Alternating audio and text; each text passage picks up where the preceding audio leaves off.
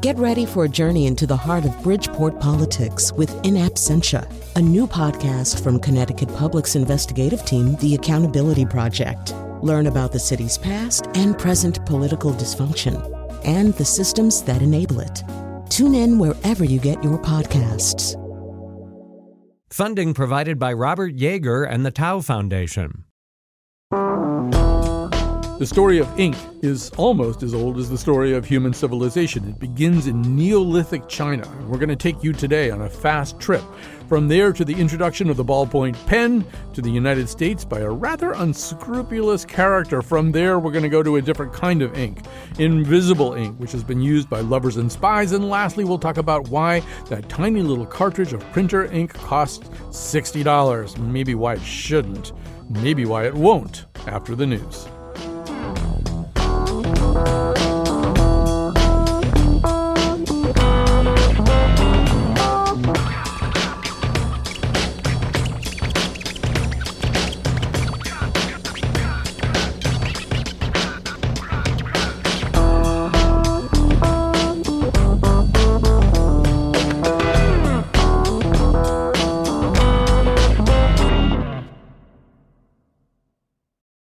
Support for this podcast comes from Hartford Healthcare. Elevating Health is funded by Hartford Healthcare. ECMO is a leading edge, life saving treatment for patients with cardiac or respiratory failure. Dr. Jason Gluck, director of the Mechanical Circulatory Support Program and Emergency Cardiac Care at Hartford Hospital, explains what it is. So ECMO stands for extracorporeal membrane oxygenation, outside the body oxygenation of blood. It's a life support technique that's used by highly sophisticated medical systems for patients with severe heart or lung failure. The technique involves removing blood from the body, oxygenating it, and then returning it back. ECMO procedures happen in the ICU, but not all hospitals are equipped with the necessary technology and staff. Dr. Gluck describes Hartford Hospital's ECMO Go team. So ECMO is considered when treatments have failed. And in our center, with a special ECMO on the go team, we'll actually take that technology to their hospital and help them out there if they need to to stabilize the patient and then bring them back to Hartford recovery. For more information, go to ctpublic.org slash elevating health. O great Shang, imperial leader of the Neolithic peoples along the Yellow River, this one requests your time. What is it? I have invented a substance which will change the way we live. Is it gunpowder? I am really looking forward to gunpowder. I do not know of gunpowder. I have invented a fluid for recording words. I call it ink. Uh, that's a weird name. What does it do? It allows us to write. I can already write. I take a stick and make word pictures in the river mud. Didn't you read my memoir, Falcon House Bunny Rabbit? It was supposed to be called Eat, Pray, Love, but I can't draw hands really well. This will be a much better kind of writing. Here, try some ink. All right, let me see. Ugh, this is disgusting. It's all black and ugh, smelly and wet. Oh, I really hate it. You must be punished for this. I'm writing up a proclamation condemning you to be disciplined for your terrible Ike. Ink. Whatever, bring me a mud tablet. I'm writing you up right now. Is that a flower? No, it's a whip. Anybody can see. It's a whip. It looks like it says hat, flower, fence bird. Does it? Well, then let that be your fate. It's nothing but hat, flower, fence bird for you, you little fish faced enemy of the people. What a nerve this guy has coming in here with wet, disgusting, messy black stuff. Somebody come clean this up. Have sponges been invented yet? Don't sponges just live somewhere? This may take a while to sort out. Meanwhile, the last surviving ink spot, Colin McEnroe. I am the last uh, surviving ink spot. I was I sang the lead on Prisoner of Love. All right, so today that is not, I think, how ink was invented, but it's not as far from how ink was invented as we sometimes are from the truth at the beginnings of these shows. Uh, you're about to hear uh, a little bit more about the history of ink. We are going to start in ancient China and take you at least through the introduction of the ballpoint pen. Uh, that'll be the first segment. Uh, you'll meet the guest in just a second. Later in the show, we're also going to talk about the history of invisible ink, ink that is used to conceal something, uh, ink that is used for lovers to send forbidden messages or for people in the military and espionage fields to send things that they only want certain people to see. And then, lastly, on the show today, you know how you go to Staples or wherever and you buy an ink cartridge? and it's like 60 or 65 dollars and there's not a lot of technology in it and there's not that much ink in it either and like you know the the price of that fluid is like more than you would pay for pay for human plasma roughly what you might pay for something like mercury so why is that, and what can be done about it? Uh, it's a pretty interesting story. These are all very interesting stories. Uh, so here we go. We're about to plunge into the story of ink with Ted Bishop, professor of English literature and film studies at the University of Alberta, and the author of the new book Ink: Culture, Wonder, and Our Relationship with the Written Word. Ted Bishop, welcome to our show. Thank you. And that was a wonderful opening segment. Well, we weren't that far from the truth anyway. We were at least in the right country, right? If you're going to start talking about ink and the well springs of ink, you do start in China, don't you? Yeah, I think it, according to all the the sort of written records, that's that's where ink is first invented, and and uh, well, where the art of calligraphy starts. So that's you're in the right place. The move from the mud tablet to the to, to the fluid. But the fluid was, I mean, maybe the other way in which we're a little bit right was the fluid probably wasn't this sterile manufactured thing that we're used to thinking of when we think about ink. This was, I mean, you talk about ink recipes, and you really kind of mean recipes, right? Right. The, I mean, the the original Chinese inks were um, in in hard form, like dominoes, and you would grind your ink fresh every morning, the way you make fresh coffee you wouldn't have a, a bottle of it sitting around. And the finest inks had uh, all kinds of perfumes, exotic substances, uh, often had gold if you were getting a really exotic ink. And and so it, it isn't at all like my, my bottle of Waterman's Blue Black that I use for my fountain pen. Right. You describe it, uh, you know, after you've strained your soot and dissolved your glue in the juice of the chin tree, you add five egg whites, one ounce of crushed pearl, and the same amount of musk after they have been separately treated and well strained. In other words, this was a, a pretty labor intensive process and in, involved sort of ingredients found in nature, right? Right. And it, I mean, one thing about the process is that the here, ink is, is just an industrial product, like our like our, our printer printer cartridges. But in in Ming Dynasty China, you if you're an ink maker in the upper echelons, your your ink cakes would be gifts to the emperor, who might then use them in turn to hand out to his generals or or his his best administrators or ambassadors. So the the ink was was something that was uh, an aesthetic object and something that was it, it came from the earth and was connected to the uh, well local products, but but also the sort of finest substances that people could find. Right. You write these ink recipes from a thousand years ago have the density of poetry. They take you into a strange world where men and women grind the rind of pomegranates and conduct love affairs with ink from the gall of the turtle. So, so was it therefore a kind of competitive thing? I mean, both maybe in, in China thousands of years ago, and for all I know, anywhere else, was there sort of um, uh, our, our ink is better than your ink kind of smack talk? Oh, for sure. And in fact, one of the one of the stories that got me started, I, I first saw an ink cake in the Metropolitan Museum in New York City, and it looked like a hockey puck with a design on it. And I thought, well, that's kind of interesting.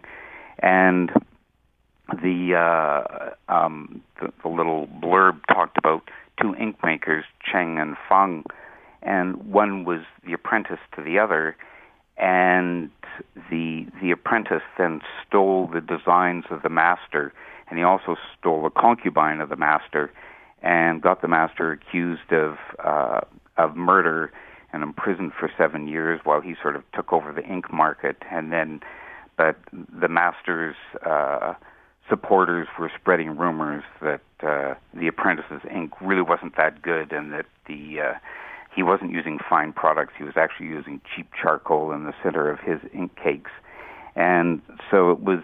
Uh, it was something that people could get killed over, and was the the recipes were as secretly guarded as as software recipes are today. It was uh, so it was very competitive. It was it was very lucrative, and um, your your your reputation as a as a scholar and as a as a gentleman would would rest on the quality of your ink.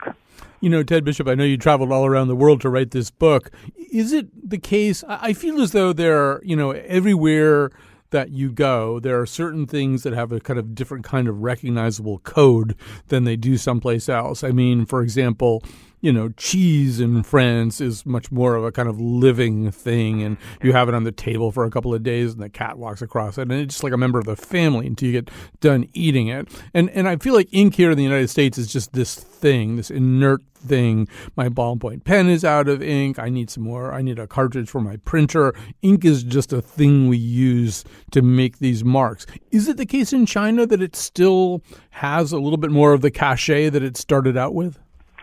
Yeah, I think uh, when I when I went to China, I I had read about these these Ming Dynasty ink makers that I saw at the Metropolitan Museum, and I visited a factory where they were using the the, the same catalogs, the same designs as as they had in the Ming Dynasty, which roughly corresponds to the European Renaissance. So, 500 years old, and I talked to my opposite number at Shanghai University, a member of the English department, and said, "Is is ink and calligraphy still important?" And he said, "Yes, it can. It can still be the deciding factor in whether you get a job or not. The, the quality of your calligraphy." And students now are lamenting the fact that when when they enter university, they don't have time to keep up their calligraphy, and they worry that that uh, the writing of the whole culture will will suffer. But from grades one to twelve, they're grinding their ink every morning and and uh, practicing their writing in a way that I don't know. I had cursive writing in grades three and four, and and now I think kids just get printing, and and if you have a pen that runs out of ink, you just throw it away and and get another one. But in uh, in China, they still speak of the four treasures of the study, which is the the pen or the brush, the ink, the inkstone, and the paper. So these these things are still revered. I feel as though I've read the obituary for ink as a writing tool anyway more than once already. And really, I mean, if you go back to the invention of movable type, there were abbots in the age of Gutenberg who were, like the abbot of Trondheim would issue some proclamation saying, This is terrible. People are going to not know how to write anymore. Scribes who, who transcribe religious texts with great reverence and beauty and spiritual connection to what they're writing down are going to be replaced by a machine. That machine just being movable type, the printing press. Um, so I, I, I, suppose I could pick up a magazine today and sort of also read about the idea that nobody's really going to write in ink anymore. How true does that strike you? Well, when I was writing the book, I I was convinced that we it it, it was kind of an epitaph. Um, I, when I when I spoke to an editor about it, uh, she said, This is a great idea because nobody writes anymore. And she said, I have a pen in my purse at all times, but it's only to write down phone numbers um, or addresses, and, and then I don't write. But what the research tells us is that writing things down solidifies things in the brain in a way that we uh, we hadn't really thought of. And when you type on a computer, you can just sort of go into stenographer mode and and uh, take everything down, but it but none of it sticks. Um, so we're going to have to leap across the various historical chasms just for the sake of time, but that's all to the good because that means that if people want to know even more about all this stuff, uh, you you have to read Ted Bishop's book, Ink, Culture, Wonder, and Our Relationship with the Written Word. But so I'm going to le- leap way across time. I've always been puzzled uh, until your book came along as to why the British refer to a ballpoint pen as a biro. Um, now I know, but tell everybody else why that is.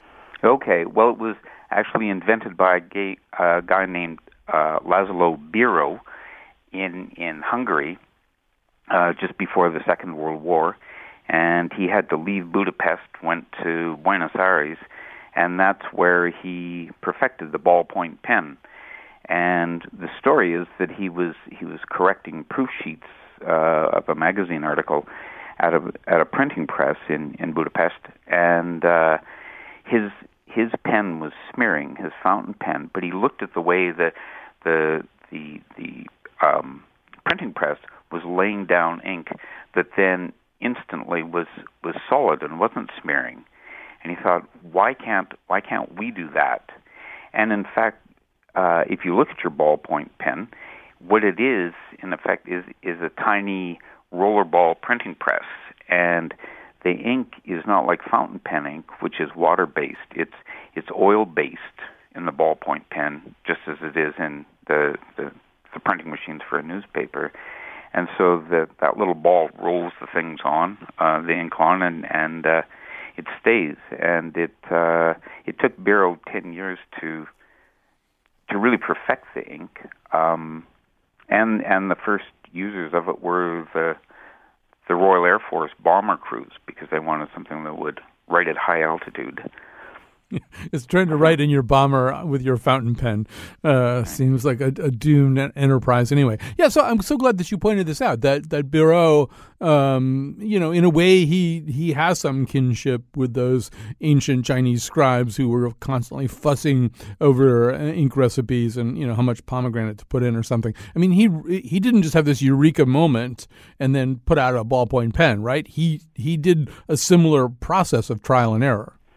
Yeah, I mean he he sort of had the eureka moment of fitting a ball in in into a socket. Though there was a saddle maker in Massachusetts who'd who'd done that in the 1880s, uh, producing something more like a rollerball deodorant.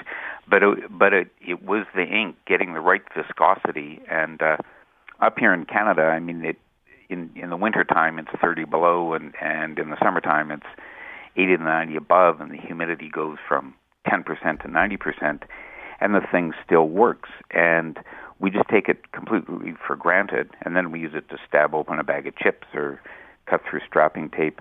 But but the ballpoint uh, is actually um, a, a really finely tuned instrument, and it all comes back to that ink, getting it to flow when it should flow, but not come out and leak all over your shirt. Right. I have done both those things, the chips and the strapping tape. You've just made me feel really bad about it. So here's Biro, this rather scrupulous man who takes quite a bit of pride in what he d- does. Into his office uh, in Argentina one day uh, walks a man who is perhaps a little tiny bit less scrupulous. His name is Milton Reynolds. Uh, and what does he do? Well, Reynolds. Uh, Reynolds is a wonderful character, and I, somebody should make a movie out of him because he's a the consummate flim flam artist. He he first made a lot of money um, marketing uh, fake Zippo lighters, uh, apparently some of which exploded, and and apparently uh, you know some someone died from one of his lighters. I don't know if that's true or not. Reynolds came into Biro's office, looked at the pen, questioned him, discovered that uh, Biro didn't have the a patent for the full pen, just for the feed and so he he went back to Chicago. Reynolds did and decided he was going to put together a pen in in in six weeks to to get ready for the, the the big Christmas sales of 1945. And he said this would be the retail event of the century. People, the war was over. People had money to spend, and he had people lined up around the block at Gimbel's department store. They had to have 50 policemen out, and it was like the uh, the introduction of the iPhone. Um, everybody was excited. These things were expensive, but it was new technology. But they actually didn't work. They leaked all over the place. And uh, one, I was reading letters in the archives, abusive letters to Reynolds, saying this thing popped out and squirted into my eye and went all over my shirt and ruined my my my carpet. And I'm sending you a bill for all of this stuff. And um, and one very short letter suggested. Uh, a not very polite place where um, Reynolds could place his pen sideways. Um, and uh, but people kept buying these things, and and Reynolds really captured the. He made pen sexy. His his his motto was "Got a rocket in your pocket," and he had a a big ad with a picture of a girl with her skirt flying up, riding on a a, a giant pen like a teeter totter. Um, so he was all about marketing and not at all about the ink, which didn't work at all. Well, yes, and so what he had essentially done uh, in the parlance of today is he had knocked off Biro. I mean, he he he just bought a few of these pens at the airport or something, and and just kind of knocked off the design uh, as well as he could, or maybe not even as well as he could. So, th- but that raises the question. Okay, so there's this kind of go go end of World War II, beginning of post war era uh, atmosphere where everything is going to be new and better and different and probably less permanent and cheaper, more affordable to the masses. So the the the ballpoint pen, especially the more disposable it is, the more it fits into that ethos. But since Reynolds had such a crappy product, who was it Bic actually that who who ultimately made this something that people could use with a bit more confidence? Yeah, it was this this French guy Marcel Bich, uh, and then somebody said, "Well, uh, change, take the H off the end of your name, and you get Bic, and it's something that can be pronounced in any language." And he spent another two years just on on the ink and refining the ball. He got a Swedish jeweler to create balls that would would work, and even Reynolds was marketing this pen as something that will last for 15 years. He said, "Buy it now, and it'll still be writing in college." And Bic's revolution was that he would create something that wasn't going to be handed down to your grandchild, wasn't going to write all the way through college.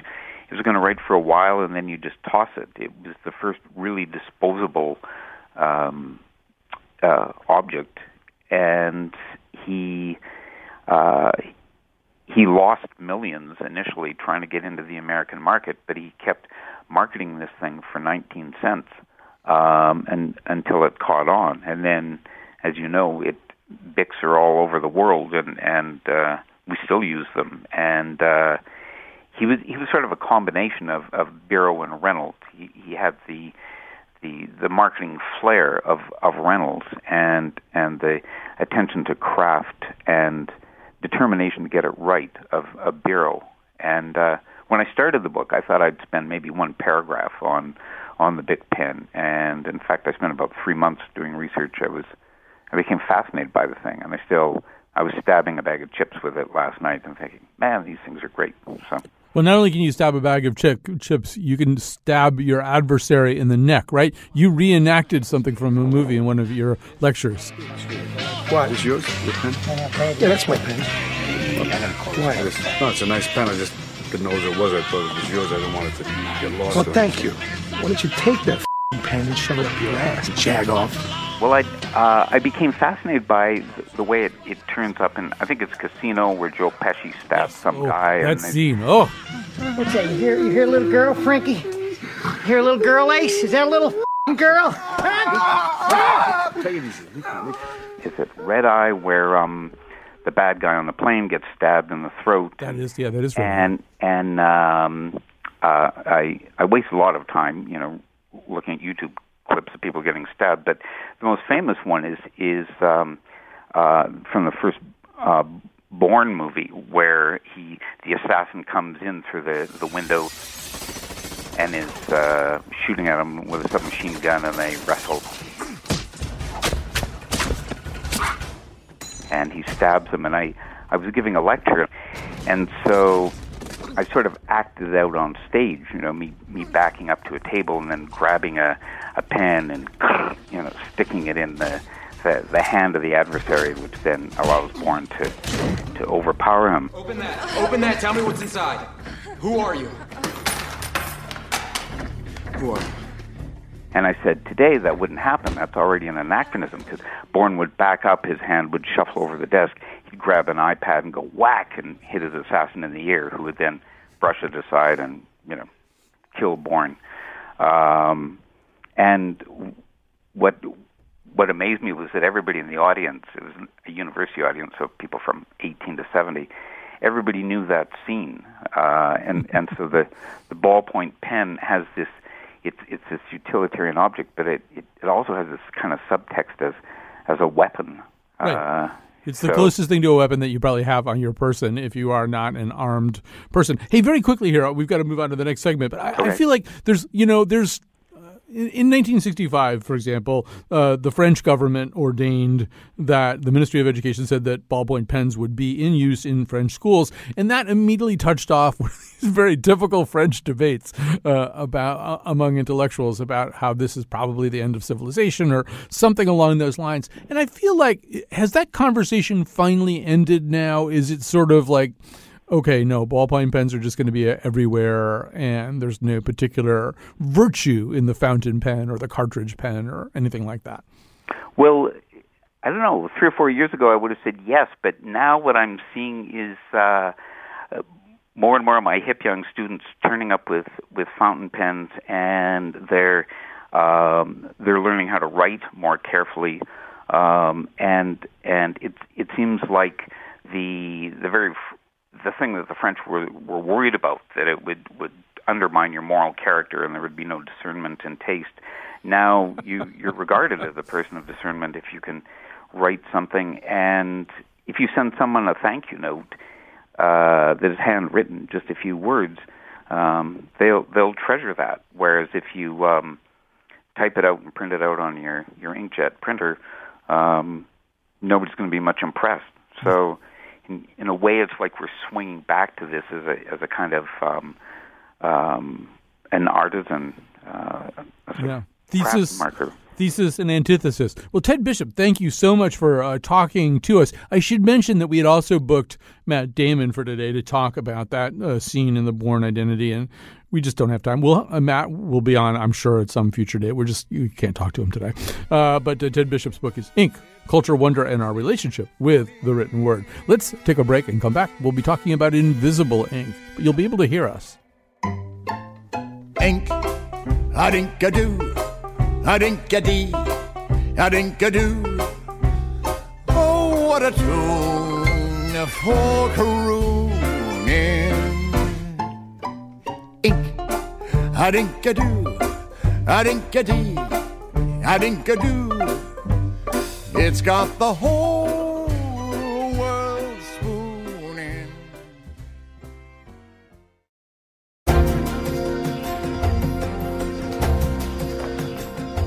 Looks like animal skin. How old is it? At least 200 years. Really? Sure? Pretty darn. Now, if this thing's an invisible ink, how do we look at it? Throw it in the oven. Uh, no. Ferrous sulfate inks can only be brought out with heat. Yes, but this. It's, it's very old. This is very old, and we can't risk compromising the map. You need a reagent. Dad, it's really late. Why don't you get some rest? I'm fine. Lemons. So let me quickly tell you that when we do a show like this, Josh Nilaya is the producer of the show, but we all meet in our room and we talk about all kinds of different ideas. And Josh decided he wanted to do the show about ink, and various different ideas came up. And I, I don't know who, probably Josh, uh, decided that one part of this should be invisible ink, uh, the kind of ink that people use, rather that uh, rather than merely to communicate to one and all, but uh, instead to conceal what they want to communicate uh, from everybody except one particularly particular intended recipient. That's an over elaborate description of invisible ink. Kristie Macrakis, a professor in the School of History, Technology, and Society at Georgia Tech, and the author of Prisoners, Lovers, and Spies: The Story of Invisible Ink from Herodotus to Al Qaeda, will do a much more succinct, or at least more credible job of explaining what this is that we're talking about than I just did. Uh, Kristie Macrakis, welcome to our conversation. Hi, thank you for including me. So this begins for you uh, when you're actually working on a book, not about invisible ink so much as espionage techniques of the Cold War. And, and what did you discover? Well, yeah, I was working on a book on the the Stasi, the East German and Foreign Intelligence Agency, and uh, you know, I'd been looking at um, techniques that secret agents use, things like cameras and invisible ink, and I couldn't find anything about invisible ink because it, it's actually very secret. It's amazing how spy agencies guard this secret. I mean, it's it's top secret, classified. It's a method and technique that um, the spy agents don't want you to learn about. So I finally came across a file and I ordered it from the archives and I thought, oh, they'll never give it to me. You know, this is top secret. They'll never give it to just an ordinary historian. And this guy, the archivist, brought me a thin file and I opened it up and it had this top secret invisible ink formula from the 1970s and uh um I mean I'm a historian I'm not a, a scientist but I looked at it and I thought wow this is this seems really important. I've never seen anything like this published. Um and so I read it and then I took notes on it because I thought he would, wouldn't let me make a copy of it. So I um took notes um detailed notes on it so I could remember it. Um, and then all of a sudden at the end, I put in a request a copy, and he gave it to me anyway. But so I guess uh, either he it slipped matter in the end after all. So um, I waltzed out of the archive. Um, you know, I raced down the stairs and kept looking behind me to make sure they weren't going to get it back. So um, that's that's how it all started. And then when I started researching, I thought, "Wow, this is pretty cool." Um, you know, invisible ink, and I thought I want to learn more about it. And there actually wasn't very much about it, except probably for these books that were written in invisible ink, so I couldn't read them anyway. Um, so, yeah, I think when people think about secret messages being passed back and forth, whether it's between lovers or spies, they think probably of code. Um, uh, there's been much more written uh, about code and movies made about code. But what you're talking about probably falls more in the category of secret writing. So, explain the difference and, and perhaps the advantage uh, to a certain degree that secret writing has over code. Yeah, well, I mean, first of all, just to get to definition, since you opened with a definition, um, yeah, specialists call what you know the layperson thinks of as invisible ink secret writing, and you know, I I should make clear, like, you know, a lot of people think, oh, book on invisible ink. Oh, yeah, I played with invisible ink when I was a kid. It's all about lemon juice and this and that, and and that's all most people know about it, but you know, spy agencies, um, you know, they, it, it's called secret writing. Invisible ink has this kind of childish um, connotation to it, but secret writing includes. It's not just ink. It's also in the modern age you can use what's called steganography. It's a hidden writing where you hide writing. Um, underneath something, and even the ancient Greeks used hidden writing on wax tablets, and they would hide it. Um, so the advantage of secret writing, that is something that's invisible or hidden, is that, that people don't know about it. So a code, if you send a code and uh, you know someone goes, "Oh, a code," someone's trying to um, send something secretly. Um, so we're going to try to crack this code.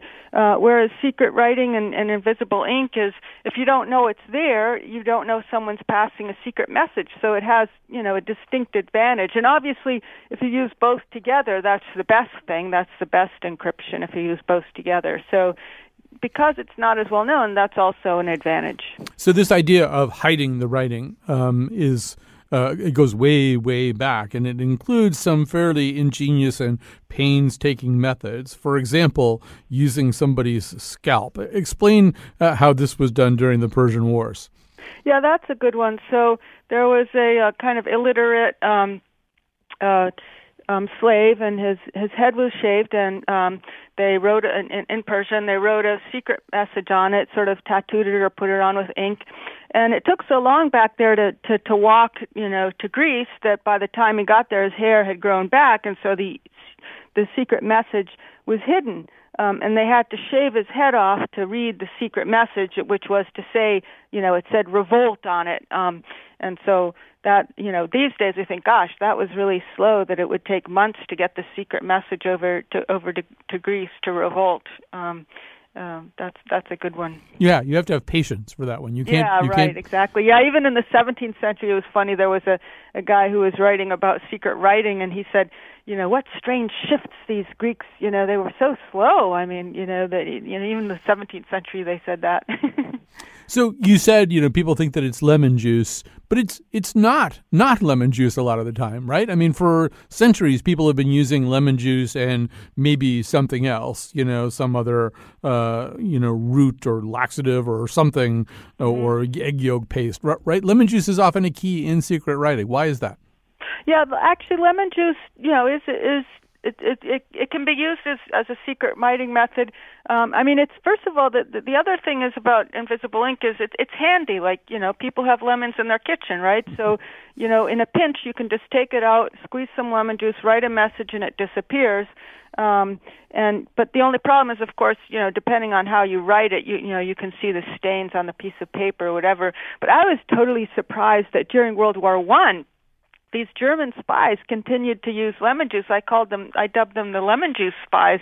It was pretty stupid because they all got caught and executed. So, you know, then they started developing more sophisticated methods for uh, communicating secretly. So it's not secure, it's not sophisticated you know, but people used it even in World War One, and you can use it in a pinch. You know, I'm always hearing stories about prisoners or whatever. You know, send secret message through urine or lemon juice and orange juice or whatever. Or even in the 17th century, a famous you know prison break was a, uh, by a guy who used orange juice to escape. So you use what's handy as well. So if you're a prisoner and you don't have access to sophisticated methods, you use what's called organic methods. You just use simple messages to write to write secret messages. But um, and you know the the other weird thing is that you know when I was looking at ancient Greece, I thought, oh well, maybe I wonder who first started using lemon juice, right? And I searched, and it wasn't actually the Greeks. You'd think, you know, since they put lemon on everything, fish and all their food, you know, and there are lots of lemons around, and even in in Italy, but they actually didn't use lemon juice. Um, they used, you know, they used the hidden writing. They used other sort of um, inky methods um, like cuttlefish and things like that. So it wasn't until the 17th century that it became very common. I kept seeing, you know, met, you know, things saying, oh, you know, that you know that it was very common to use lemon or, or lime juice and just put some fire to it and you shall see. Um, so so it wasn't always real popular, in, at least in the ancient times. Um, so that's that's a story of lemon juice. But you know, in the 20th century, it, it you know lemon juice should be just relegated to, to fun or play because it's so easy to detect. You just right. put some fire on it and it, it's revealed. So spy agencies, that's why they develop much more sophisticated methods, you know, that are, you know, different steps or, you know, they want to make sure you can't see it, like just with heat or whatever. Um, so to quickly say that I'm speaking of the 20th century. You alluded to this uh, a few minutes ago, but I mean there was a uh, a spy, Carl Muller, Carl Muller, who was caught by the British authorities. When arrested, he had a telltale lemon in his overcoat pocket, mm-hmm. which he claimed was for his teeth. Um, and and what they went back to his room, and there was something that was was a pen, right? A pen corroded with, yeah, with lemon it, juice. it was corroded from the lemon juice. I mean, that was such a sad story. I mean, and then you know they had a whole investigator who investigated the whole pen and the lemon juice. I mean, there was the evidence. So, um, and and I was this was one of the fun moments of doing archival research. I was in England and I was looking at the National Archives and you know they they retained the evidence and I've never seen a hundred year old lemon until I saw the evidence from the Carl Muller case and it was a hundred year old lemon. It was black, a black lemon just preserved in the files. Um, but yeah, he it was a sad case and he said, "Oh, this is for my teeth." And yeah, the poor guy was bawling because he knew he was going to be ex. Back then, they just took them before the firing squad. They had no mercy. They were horrible German spies and he kept sobbing for his wife and you know they they they shot him dead. It was really a sad case. Um, I am sitting, uh, Kristie, not too far from a uh, thoroughfare uh, known as the Silas Deane Highway. So I think we should spend a minute or two, at least, oh. in the American Revolution, mm-hmm. Uh, and talking about Silas Deane, who was a secret agent for the Continental Congress. What does he have to do with invisible ink or secret writing? Well, Silas Deane, he used invisible ink, um, secret writing, and but you know the amazing story of the you know during the American Revolution, George Washington, just to you know give you some background, and he was really enamored of invisible ink. He called it sympathetic stain. Um, and uh, you know he wanted he hired actually James Jay to develop he was John Jay's brother um, to develop this this this invisible ink, which he did, and then a lot of secret agents used it, like Silas Deane, um, and so it's often it, it's really not that well known. But um, you know, George Washington spies used invisible ink, and then you know when the when they're when when they were getting low on it, you know, they they would ask for more, and, and James Jay would provide them with more. It turned out he never got paid, and kept complaining to Congress that he never got paid. And claiming that it even helped win the Revolutionary War. So it was pretty important. Before we run out of time, uh, we on this show never brush past a story or even a point made that in any way involves urine. So you did say something about urine a while ago. This is actually something that people have used. Once again, probably not sophisticated spies or even uh, you know ingenious lovers, but but uh, I guess urine and dust is that the combination you need? Oh, well, that's a, a medieval, a weird medieval um, recipe I came across. Yeah, that that you know that someone wrote something on urine on their hand, and then it was revealed by dust. And um, but you know, prisoners use would use urine because everyone has access to that. Um, that's again the whole availability issue. Um, and so yeah, you can use bodily fluids like that, and you know, blood, urine, et cetera, et cetera, to to write secret messages. And so, uh, you know, as we head up towards the present, is once again, you know, I mean, we were talking to Ted Bishop before about pens and ink, and you know, are they gone? Are they out? Uh, as we head towards the present, everything seems so digitized. The idea of secret writing that could be brought to light by some ingenious means seems like it belongs maybe in the 20th century as opposed to the 21st. Is there still any room for it here? Well, I mean, this is what I always say. If you want to evade the NSA, you should use invisible ink because I mean, if if you know everyone's digitized and you're sitting on at your desk on your computer and you want to send a secret message, it might as well just no one will suspect if you send it, you know, with a card or people send still send cards and then you can write in a secret message there and it's less likely to fall into the hands of the NSA. Um, so I think there's a place for it. Um, and plus, I think there's a, a, a resurgence of you know interest in old fashioned methods you know. Some of my students come in with a notebook and a pen and you know they write things and um so i don't think that will disappear totally although a big part of our life is digitized. However steganography there's also digital steganography. So steganography is hidden writing um you know coming from the greek word steganos hidden like stegosaurus hiding you know an animal under the spike. So you know so you know you can i can send you a, an image or whatever and there'll be a secret message in there um and you can just open it up and and uh, find the secret message. So i'm sure a lot of spies still use steganography these days and send messages over the internet. It just gets much more sophisticated as you know to do that. Um but there is you know digital secret writing will continue um, as long as they're digitized. All right. Well, I use, uh, from now on, I'm using air gapped urine. Uh, Kristie Macrakis, uh, professor in the School of History, Technology, and Society at Georgia Tech, the author of Prisoners, Lovers, and Spies, the so- story of invisible ink from Herodotus to Al Qaeda. Thank you so much for uh, joining us today. We're going to unlock one last mystery for you. What is that? Printer ink cartridge costs so much? Why does the ink in the cartridge cost more than human blood? What can you do about it? Maybe that's the most important mystery. Money's only paper, only ink. Money's only paper, only ink. Money's only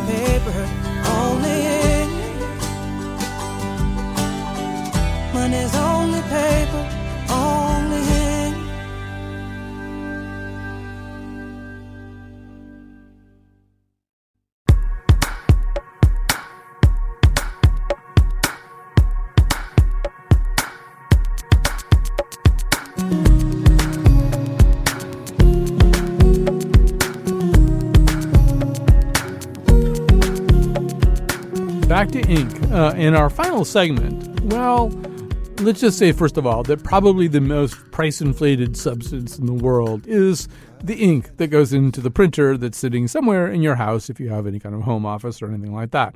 It is very expensive. You go to Staples and it's like $65 for this little tiny cartridge of ink. It doesn't have anything else in it besides ink. So, um, this has led to a lot of interesting questions. Some of those questions have wound up in the U.S. Supreme Court. Uh, so, we're going to talk right now to Kyle Wiens, uh, founder of and writer for iFixit. It's a wiki based site devoted to helping people fix their technology and devices.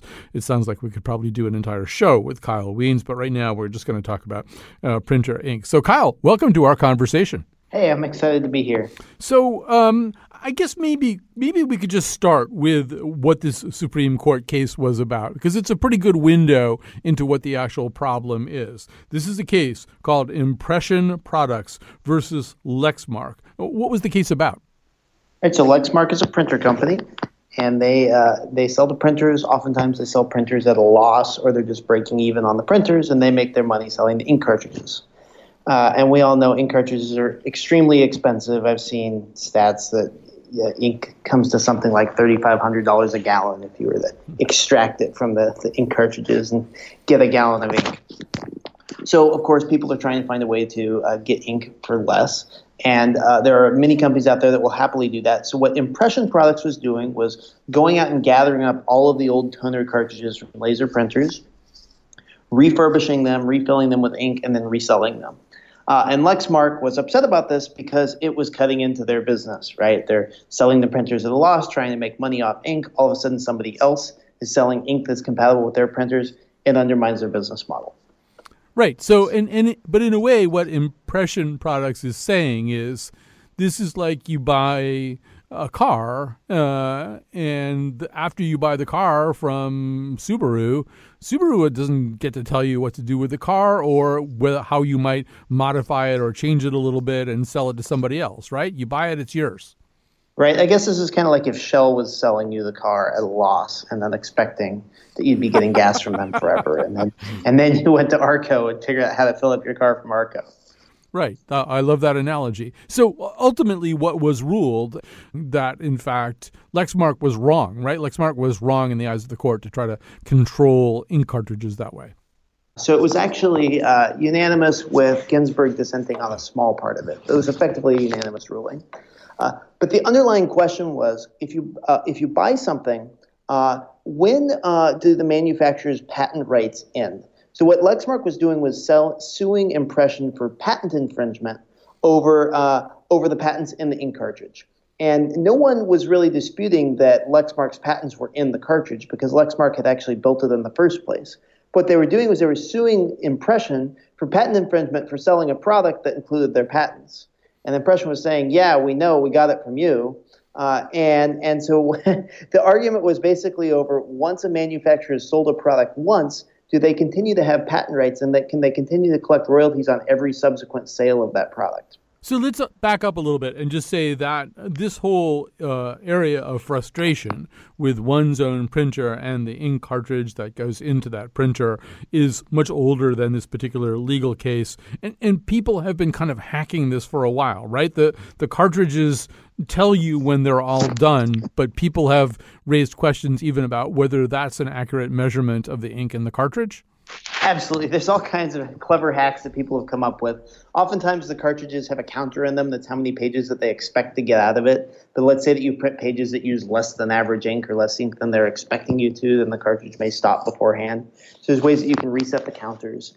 In the toner cartridges, uh, right, it's it's actually powder inside, and and I recommend everybody do this. If your toner cartridge says that it's empty, uh, take it out, shake it back and forth, and that'll level out the ink, and then put it back in the printer. And oftentimes that gets you another another couple hundred pages. So uh, there's sort of as there will be there has been kind of a war going back and forth between people who want to hack this process and companies that want to control this process right the the people who who figure out a way to keep the uh, ink cartridge going are constantly being defeated or uh, attempts are made to defeat them anyway by the companies Right. I mean, the, the print cartridge uh, parts of HP and Lexmark are the most profitable portions of these businesses. They make a large amount of their money off of selling ink. And of course, all of us know this, and we all feel like ink is a ripoff, and so we want to you know, pay as little as possible. And so there's this constant kind of back and forth between us and the printer cartridge companies where they want to rip us off, but not rip us off so much that we rage quit and we go to another company. Right. So, you know, in the case of Lexmark, I thought what was really fascinating about this was that they really were selling two different kinds of cartridges. One that you pay a lot of money for, and it is reusable. You could fill it up more back up with ink, and then uh, the other kind, not as uh, not as expensive, um, at least marketed as a single use ink cartridge. What was the difference between the two, though, ultimately? Well, effectively, it just comes down to like a software lock or one individual thing that they're going to do on it. And so Impression figured out a way to reuse those single-use cartridges and went about their business. And and Impression didn't like, or uh, uh, Lexmark didn't like that. Uh, we see this over and over again. Manufacturers come up with clever ways to limit control of what, what they want you to do with the product. Right? Keurig was selling selling coffee makers and saying that that you could only use Keurig K cups in them, and of course people rebelled and pushed back. So this is a case where Lexmark is saying we're selling this thing at single use, and everybody else is saying actually no, we can reuse it just fine. Um, In so- this case, yeah, they got they got some clever lawyers involved, and they took it all the way to the Supreme Court. So now, should we be dancing in the streets? Has the giant been slain? Is the witch dead? Can we now just get uh, less expensive uh, ink for our, our our printers? I mean, can we just go and get our cartridges filled up by somebody else with, with new ink? If you go into Staples and you buy a Staples branded print cartridge, that's probably not a brand new cartridge. That's probably a cartridge that's been out there before and been refilled and resold. So you're already getting the benefit of that. Uh, I, I think that it will it will continue. That we'll we'll be able to, fortunately, continue to buy these refurbished products. I think it should take some of the fear out of us. Anytime you're thinking about buying something that's been that's secondhand or that's been refurbished, that's going to be a better value for you, and it's actually better for the environment because you're consuming less raw material. Uh, not only consuming less raw material, but I also assume generating waste. I mean, uh, generating less waste. Uh, these cartridges must pile up somewhere, don't they? Right, absolutely, and they're actually pretty darn hard to recycle because the toner in them isn't clogs up the machinery. So a lot of these cartridges just end up getting landfilled. So if you can reuse them, uh, if at all possible, please do. So I, f- I feel like what really happens, I mean, I'm so glad that we're talking to you because I feel like what happens is we're just sort of obedient slaves to our robot masters. I've never given this much thought at all. I just go to the store where I know the cartridges are. I look for the number that's on my printer and I match it up with something sitting on a rack and I buy it and I go home like a little sheep and I put it back in. Uh, and I, I think people don't even think in terms of there being options, probably. Uh, yes, and I mean you're always going to have this tension between the most convenient thing to do and the most cost-effective thing to do. This is a situation where if you go online and you find somewhere that's selling refurb ink, or you go maybe past the shiny uh, banners and the staples to the back where they've got the store brand cartridges, you're going to be able to save quite a bit of money. All right, that's a good thing to know. That's where we're going to have to stop right now. Kyle Wiens, founder and writer for iFixit, a wiki based site devoted to helping people fix their technology and their devices. Special thanks to everybody who worked on today's show, especially Josh Nilaya and Chion Wolf.